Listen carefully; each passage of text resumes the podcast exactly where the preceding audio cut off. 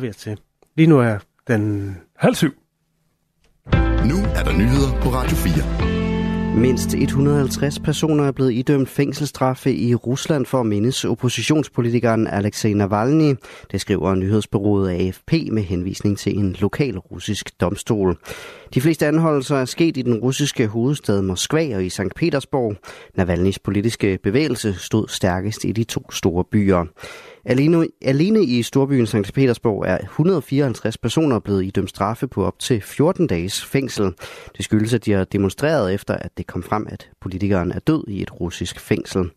For eksempel var demonstranter i St. Petersborg lørdag mødt op ved et monument for offerne for politisk undertrykkelse i Sovjetunionen. De fremmødte sang salmer og tændte lys, og der blev også lagt blomster og sat billeder frem af Alexei Navalny.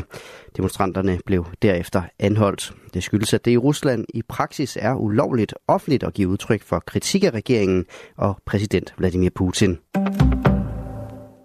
En hemmelig notits om den terrordømte Ahmed Samsam understreger behovet for en dybere undersøgelse af det politiske niveau.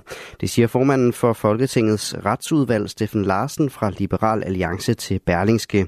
Sofie Levering fortæller. Ifølge en ny bog, skrevet af Ahmed Samsam og berlingske journalist Jens Anton Bjørnær, blev notitsen i 2018 sendt fra politiets efterretningstjeneste PET til Justitsministeriet. Her stod, at PET og Forsvarets efterretningstjeneste FE på et møde i juli havde aftalt, at Samsam skulle hjælpes til Danmark.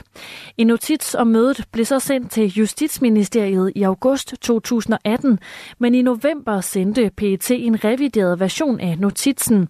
Det hævdes i bogen, at den nye version var identisk med den første, men afsnittet om, at Samsam skulle hjælpes hjem, var væk. Det lyder lidt vildt. Det er ikke til at vide, hvad der ligger bag ændringen i notitsen, siger Steffen Larsen til Berlingske. Synspunktet bakkes op af Frederik Våge, professor i forvaltningsret ved Syddansk Universitet.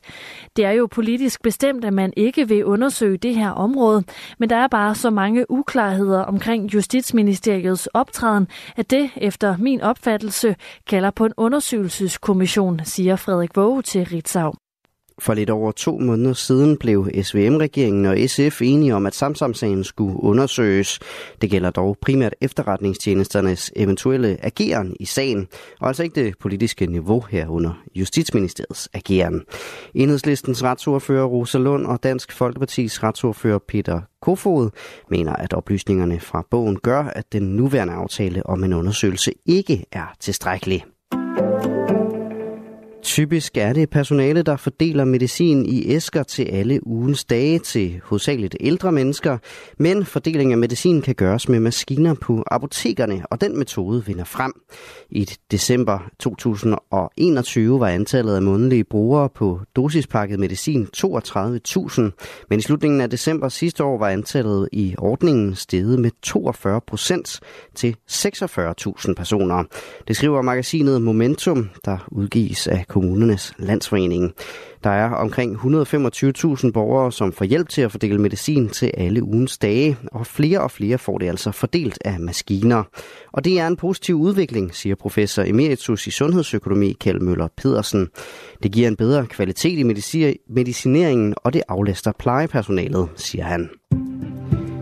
Gråvejr de fleste steder i dag, og perioder med lidt regn, dis eller tåge. Stedvis kan der dog komme korte kig til solen. Det var nyhederne her på Radio 4. Dem stod Asbjørn Møller for.